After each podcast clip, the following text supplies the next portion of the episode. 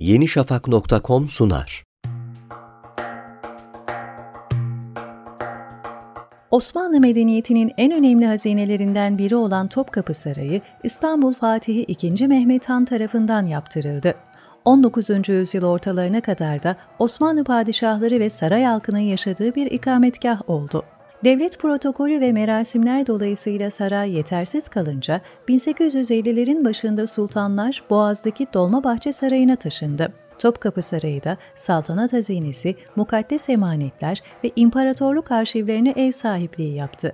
Peki 1924'ten itibaren müze olarak ziyarete açık olan Topkapı Sarayı içinde nasıl bir zenginlik barındırıyor?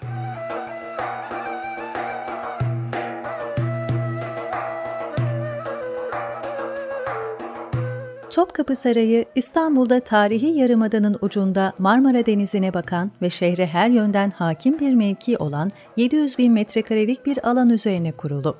Fatih Sultan Mehmet Han tarafından yapılan Topkapı Sarayı'na 19. yüzyılın ortalarına kadar her dönemde çeşitli ilaveler yapıldı. Devlet teşkilatına ve kullanım ihtiyacına göre şekillenen sarayda birçok mimari ve süsleme özelliği de görülmekte genel olarak bulunduğu araziye uygun biçimde yatay bir genişleme ile birbirine eklenmiş yapıya sahip. 12 bin adet Çin porseleni ve 900 adet Japon porseleni, 16. ve 17. yüzyıl Türk kumaş koleksiyonları, halılar, silah koleksiyonları, Avrupa porselenliğini günümüzde bünyesinde bulunduran Topkapı Sarayı, Yazma Eserler Kütüphanesi'nde 18 binden fazla el yazması kitaba ev sahipliği yapmakta. Bunlar sadece Arapça, Farsça ve Türkçe değil, aynı zamanda Slav dillerinde Yunanca, Ermenice, Latince ve hatta Korviniana örneğinde olduğu gibi Macarca nüshalardan oluşmakta. Sarayın kurucusu olan Sultan II. Mehmet Han'ın yaşadığı bölüm, hazine dairesine çevrilerek İran'dan gelen hediye bir taht, Babürlüler devri Hindistan'ından gelen muhtelif hediyeler, Bizans'tan kalma bir mukaddes emanet, sayısız mücevher ve ünlü kaşıkçı elması gibi nadide parçalar burada muhafaza ediliyor. Adalet Kulesi denilen Osmanlı Divanı Hümayun'un toplandığı yer sarayın en yüksek noktası.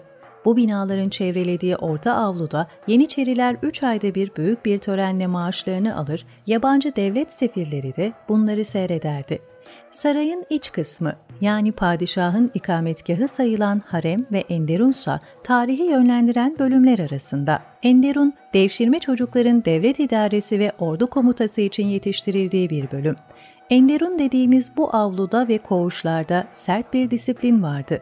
Kumaş seksiyonu, imparatorluk hazinesi ve kutsal emanetler bu avluda yer almakta. Harem ise genç kızların eğitildiği bir bölümdü.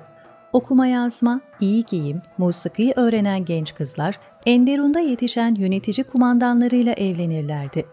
Osmanlı Sarayı'nda en önemli bölümlerden biri de sarayın arşivi. Osmanlı Devleti ve diğer bütün hükümran devletlerle ilgili belgeler burada yer alır. Tarihçilere göre bu arşiv tamamen incelenmediği sürece dünya tarihi yazılamaz. Askeri bir imparatorluğun büyük harcamaları daha çok camiler, kışlalar, köprüler, kervansaraylar ve konaklama tesisleri için yapılırdı. Bu yüzden de sarayda hayat, içindeki yüzlerce hizmetli ve birkaç bin muhafız süvari israftan uzak, mütevazı şartlarda yaşardı. Osmanlı Sarayı aynı zamanda da şiir ve musikiydi.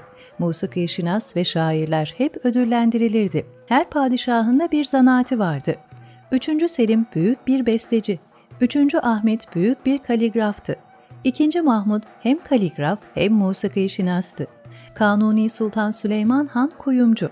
2. Abdülhamit Han dahi bir marangozdu. 4. Murat sporcuydu ve gayet ince bir kaligraftı. Fatih Sultan Mehmet Han ise Rönesans tipi bir hümanisti.